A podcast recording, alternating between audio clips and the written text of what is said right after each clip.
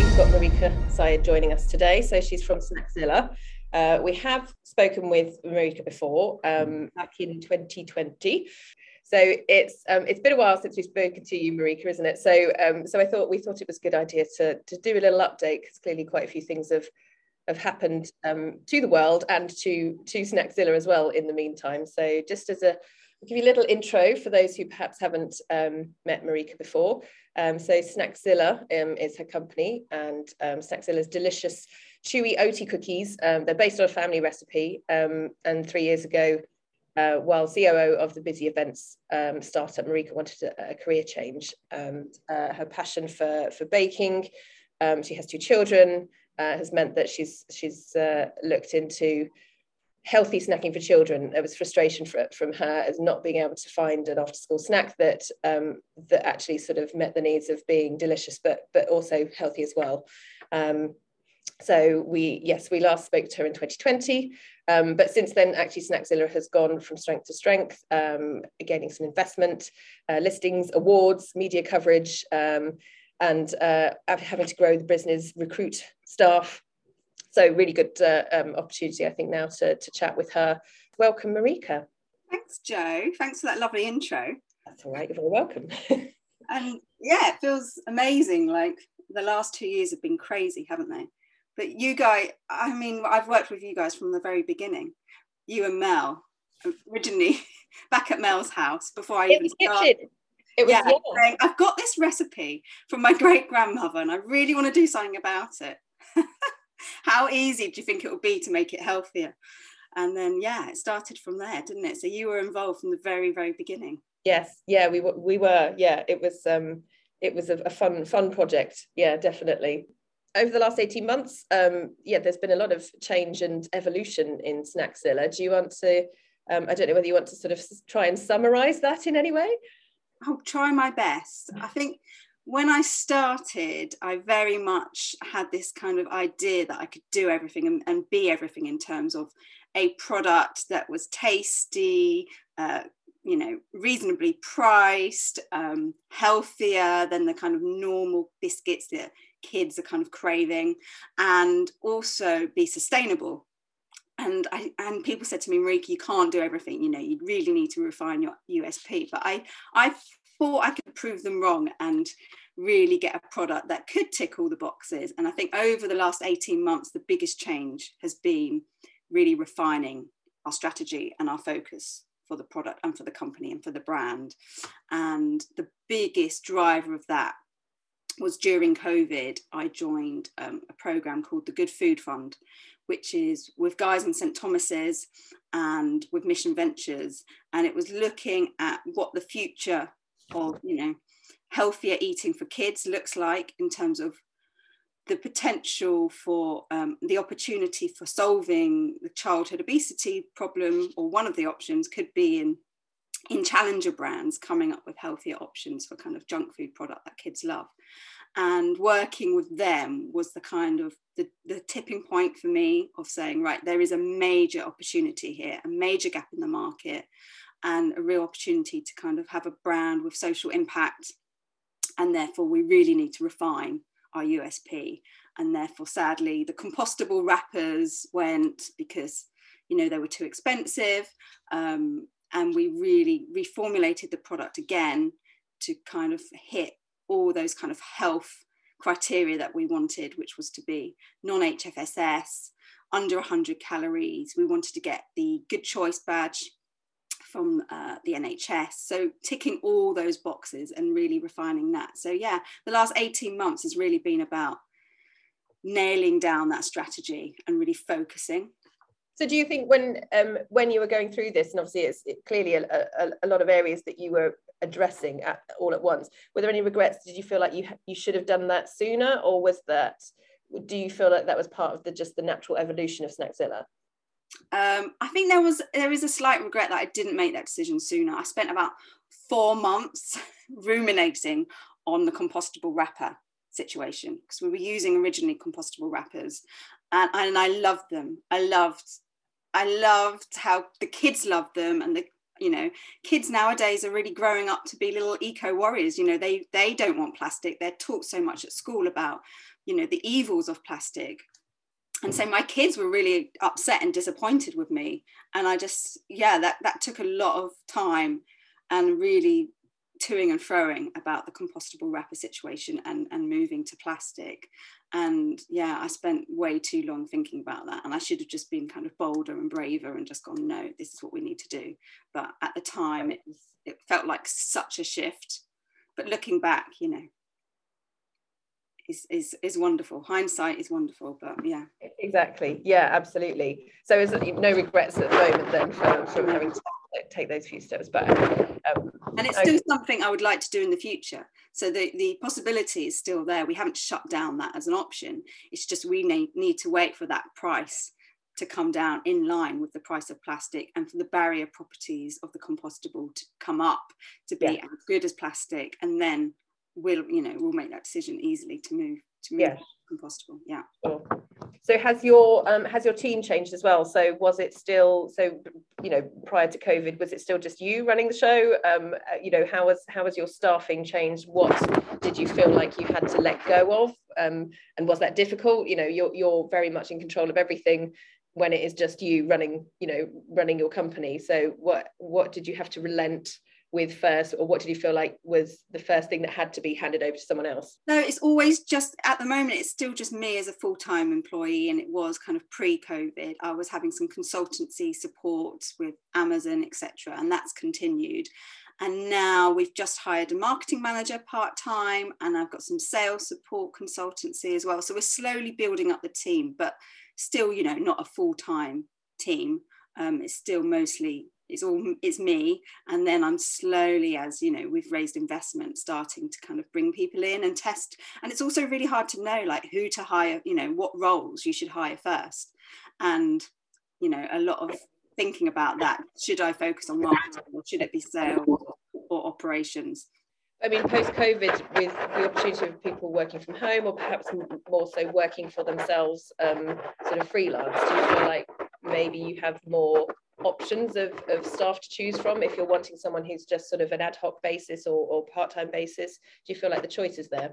Yeah, definitely. And in the food and drink industry, there seems to be a lot of people who've got those skills. They might have come from working in a big corporate FMCG brand, and they want to start doing consultancy work and working with smaller brands and getting into that kind of startup world.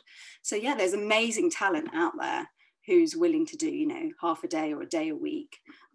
So yeah, there is lots of talent out there. And you feel like that was a good sort of dipping your toe into employing someone else and giving them a role to do for under the Snackzilla brand? Exactly, yeah. I think it's about, I mean, and that's always been the way I've worked in previous businesses as well. I try and find the right people. It's not always about, you know, it's really hard looking at someone's CV to know if they're going to be the right fit for your company.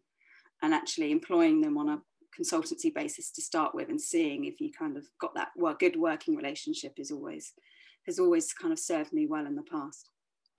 Right, so can we talk Warburton's, because that's obviously a massive brand, and it's a lovely weighty brand to sort of wave around and say that you've spoken to and have had investment with. Can you give us some background on how that happened? Yes, so when was it? A couple of years ago, Warburton's announced that they were going to set up a new fund called Batch Ventures, and they wanted to kind of support new upcoming young British talent in the kind of bakery world and support, you know, start investing and supporting smaller brands. Obviously, Warburton's is the biggest UK bakery brand. It's the fifth British, largest British manufacturer of any products, and yeah, they really wanted to kind of start supporting the kind of the next generation of brands coming through. And they had invested in two brands prior to me, Insane Grain, which is like a baked savoury snack, and then Artful Baker, which is a biscotti brand. And I knew they were coming up to the next round where they wanted another product for their range, and when the applications opened, I just went for it. I knew I needed a big partner like that in terms of investment. I'd spoken to some VCs and angel investors, and I just wasn't sure if that was the right route for me. I knew from friends who'd taken money from VCs, that it can be very pressurized and can be a lot of hard work. And I just knew that I needed someone who really understood bakery. With bakery, it's all about volume, low margins, but very high volume. And I also felt like I needed that support and expertise. You know, I don't come from an FMCG background or a bakery background. And I needed probably quite a lot of guidance and support in order to grow the brand. And so when Warburton's came up as an opportunity for them, it's not just money, it's also quite a lot of support. I just thought I need to go for this, because what a great brand to be working with.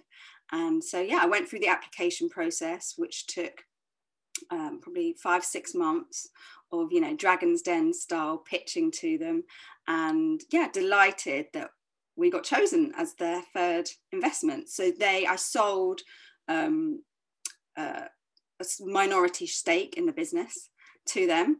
And so I got a chunk of money, but I also got kind of the support from them and Mission Ventures. So they work together in terms of supporting the brands. So yeah, that's kind of daily, weekly, monthly support. You know, Warburton's now sit on our board. So yeah, it's been brilliant. We only got the money in January, so it's only a new partnership. We started working with them in January, so it still feels quite new, but yeah, so far it's been absolutely brilliant.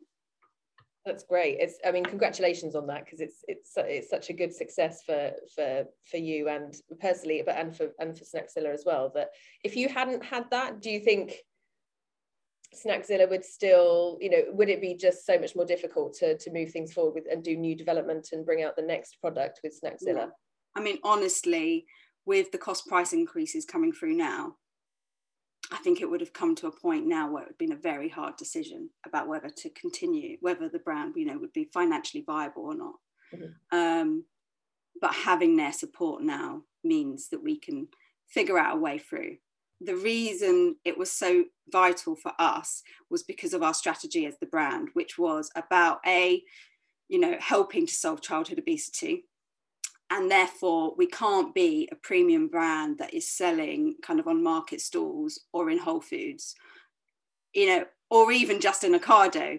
Actually, if we really want to have social impact, we need to be available and selling to the mass market. We need to be in Asda, in Tesco, where the majority of UK parents are shopping. And we know that childhood obesity, you know, adversely affects those on lower incomes. So we need to be available to be purchased in the shops that they're shopping in. And therefore, we need to drive our price down, and we need to get our volume up in order to be at a price point where those families can afford to make a choice. You know, that we are the similar price to Oreos, and therefore parents have an actual choice to make. You know, should we, you know, they're both cost £1, which do we choose? Rather than ours costing £2.50, you know, that's an impossible choice for many families to make. They would always be swayed on price over health. We know the research shows that. That's why we've got such a massive, you know, obesity problem in the country at the moment. Therefore, because of that strategy, we needed someone like Warburton's to be able to come in and really help us grow the brand, to be able to get to that price point. Whereas I think if the strategy was different, or we were going after a different target consumer, then it would be very different, and you don't therefore need to raise so much money or to be working with such kind of big kind of trade partners like that. Was that strategy always there though? Because I know you always had that passion, that focus on sort of healthy options. But do you feel like that very, very strict strategy that you now have with that real focus, do you think that's come about from your learning from, you know, from starting? That was from working with guys in St. Thomas's and all the research and data that we had access to. It just kind of really opened my eyes to, yeah, the potential for challenger brands to really come in and help solve these problems. So yeah, the strategy has been much more focused. Originally, it was very much, I was thinking, okay, it'd be lovely to have our products available in Waitrose and Whole Foods and Selfridges. And there is a market there for kind of wealthier families who want to pay a premium price for a premium product. But the research and the data and working kind of with the partners that we did really showed that there was, huge opportunity to kind of make a difference and build a kind of household name brand. So the ambition definitely has changed. That's great. No, that's really good. I mean, and I feel it's definitely a really good foundation, even bolstering those foundations of Snackzilla and where you're going to take it. Do you feel like you're more excited now that you have that extra kind of drive and passion from those conversations with Warburton's and Guys at St. Thomas, that you need to do this? Yes, and it makes decision making also easier. Once you're much more focused, every decision we make, for everything, marketing, retail channels, you can align it back to your mission now and say, is that the right thing for us to do as a brand? So it makes the kind of day-to-day easier as well. But it's much more exciting but scarier as well. because the size that we need to grow to actually have that impact is huge, but terrifying but exciting. But real clarity for your brand, I presume, now that, you might have had some clarity early on in the very early days, but it's quite nice that people can hear that you don't need to know everything about your strategy and your focus right from the beginning. It can evolve and change. It's completely grown organically. And COVID also had, would things have been different if COVID hadn't happened? Actually, that has helped refine that strategy, having that time to really sit and think, work with those partners at Guys and St. Thomas, and COVID has had a big impact as well on healthy eating and childhood obesity. So all those things together have kind of really helped shape kind of the future of the brand and where we think we're going now. That's cool. Not saying it might not change again though.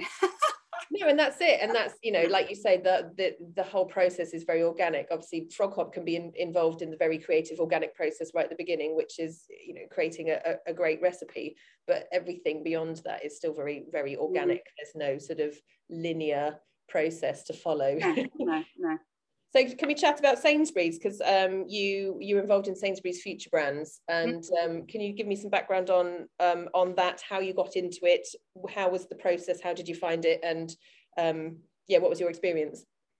Yep, so that was an application process again. On their website, they opened up an application and I went for it. Again, I got it. And that was a 13-week trial in 70 different stores around the country, and the product is then placed on a kind of trial bay with, I think there was 10 other brands during our cohort, and you're on sale for those 13 weeks, and you get so much support from Sainsbury's during that time in terms of the logistics and deliveries, in terms of the data, you get daily data, sales data, and then loads of reports at the end. So it was a great learning experience from working with a kind of massive supermarket.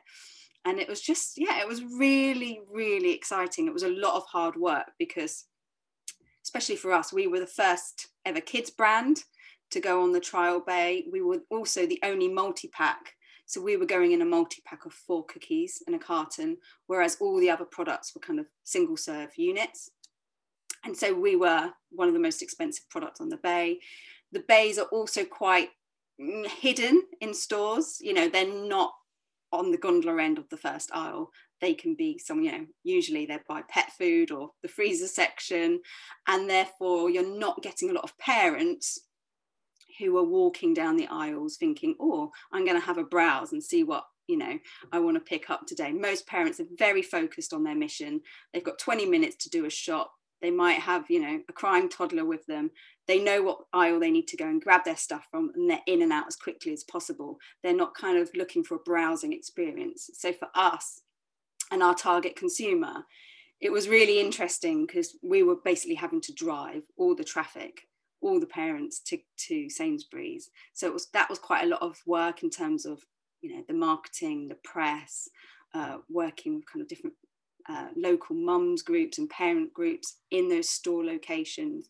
So it was an intense period of time, but it really made me realise that, being in the supermarkets just makes such a difference to your brand in terms of opening it up to new customers So yeah, it was a good learning experience. And then we will see later on this year whether it results in a category placement or not. So when do you hear? So how does that process work? So you had your 13 weeks. And then, so what stage are you in next? What happens? Then the data all goes to the buyer, and you have to wait for the next kind of buying window to open for that category. So for that, for us, that was this summer. So we'll go back and see if there's an opportunity for us. But we've got the data now that we can bring to that meeting and say, you know, this is how it worked in all those 70 Sainsbury's stores, and this is why you need to give us an opportunity. So it doesn't result in an automatic listing. Okay. You know, you still need to then put that work in, but it does give you that experience of knowing, is that the right retail channel for you? Is that the right supermarket for you? And it gives you that data. So it kind of puts you kind of a step ahead on the journey. So would you push for, so you've had the Sainsbury's experience, are you actively pushing for other sort of the big four or any other retailers? Yes, I think our issue still is our price and getting our price down to be comparable with other kids snacks. So we currently at £2.49, we need to get to £1.99 is our target aim, which has been, you know, severely impacted sadly by all the cost price increases, the inflation happening right now.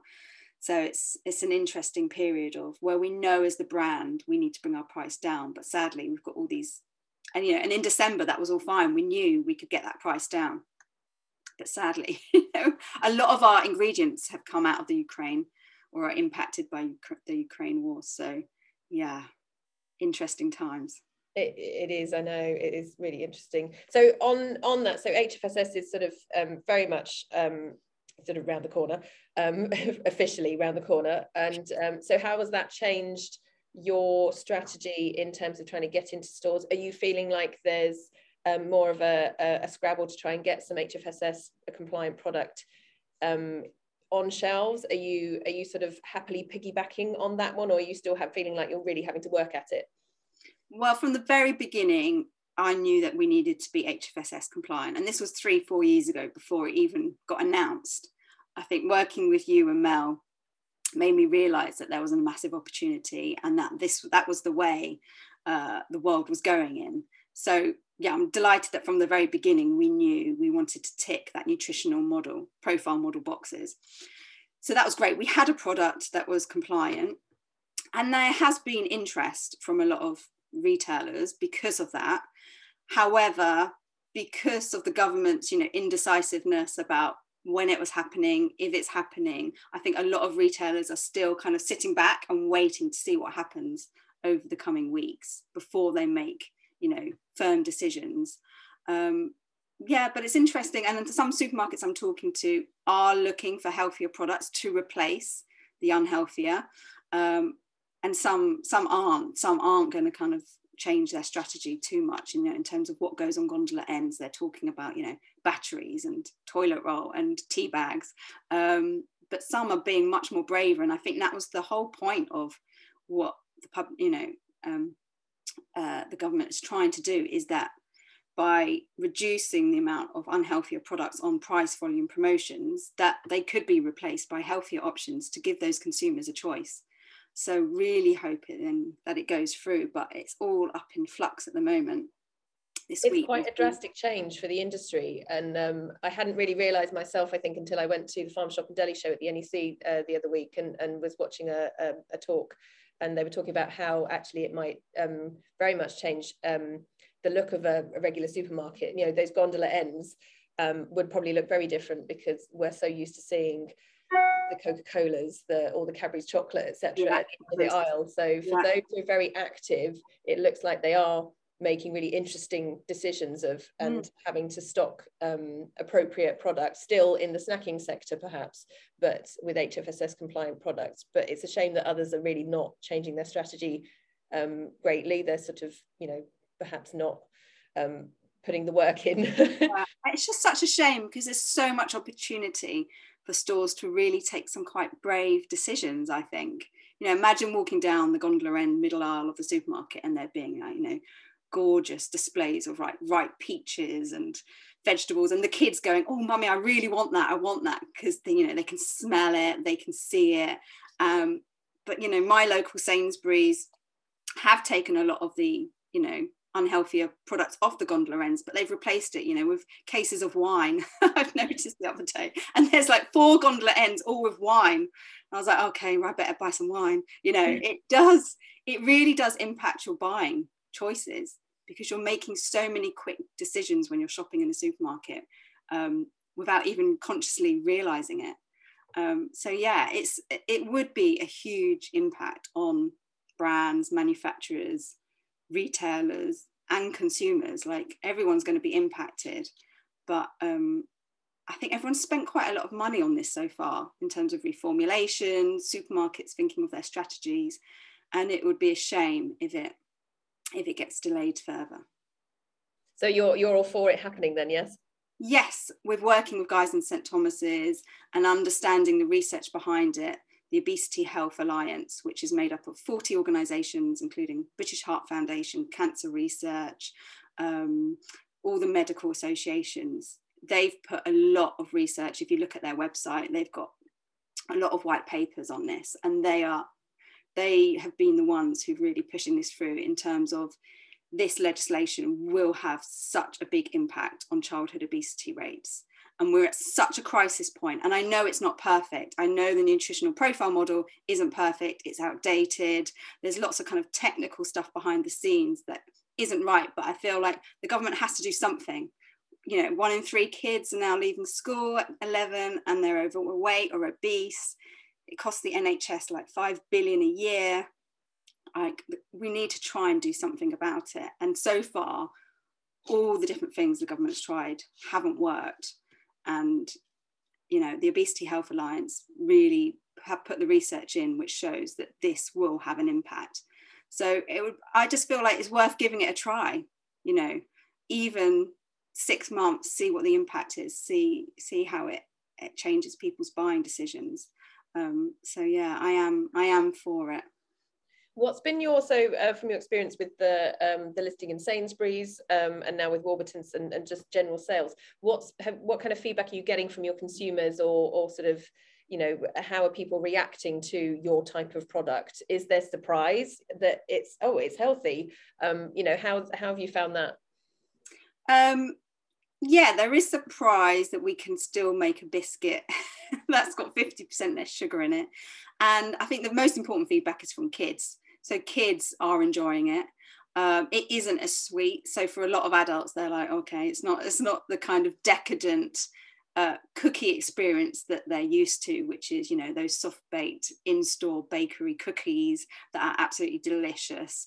And so it is about retraining, you know, kids' taste buds. It's what all the doctors say is what we need to do, is that they're so used to eating so many sweet products that they then eat an apple and it tastes bitter to them.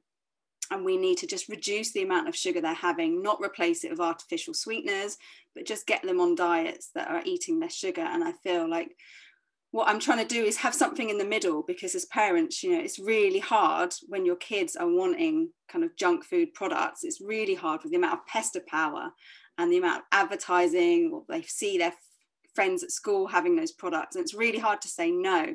Here, have a cucumber, you know.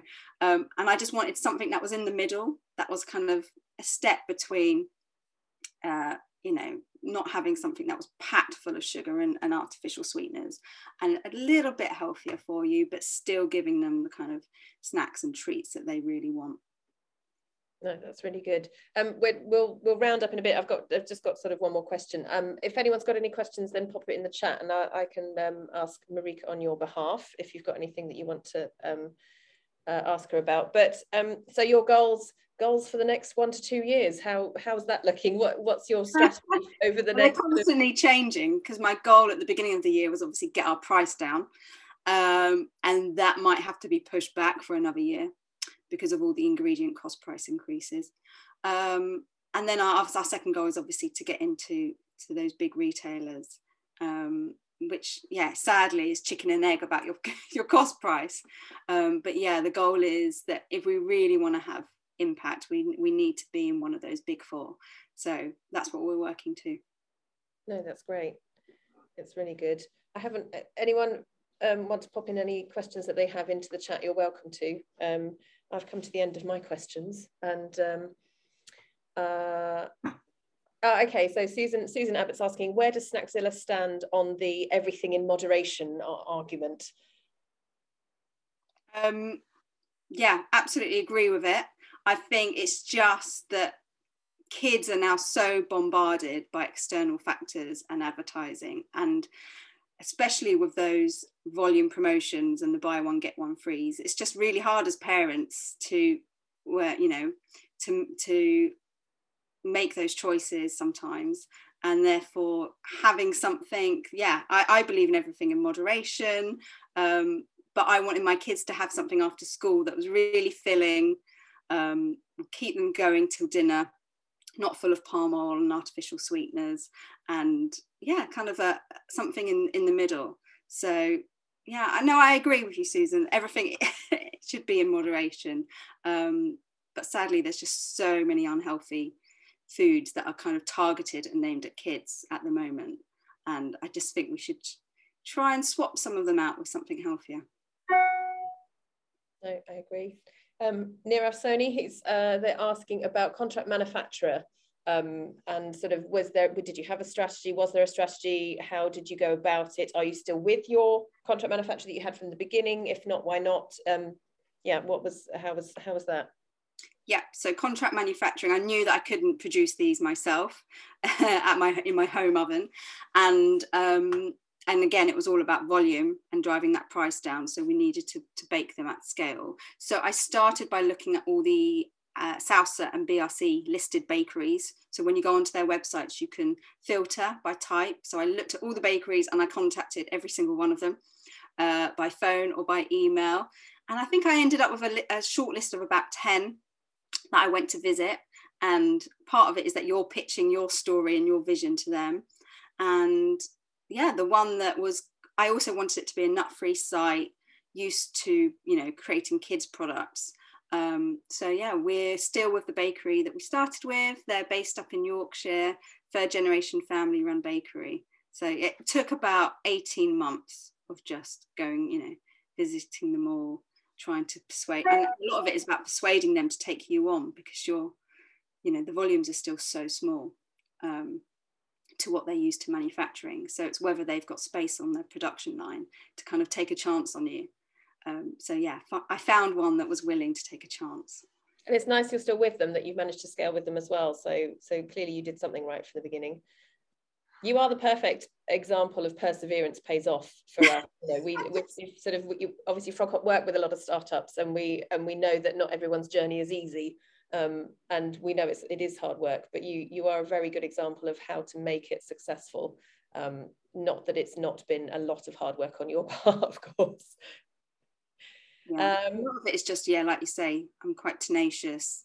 I'm not willing to give up easily. I will see something through to the bitter end. So yeah, I knew there must be a bakery out there somewhere that was willing to make these cookies for me. So. I've got one from Steve Monk. He says, hi, Marika. How do you build consumer trial and sales via online channels such as Amazon? Have you found this to be meaningful?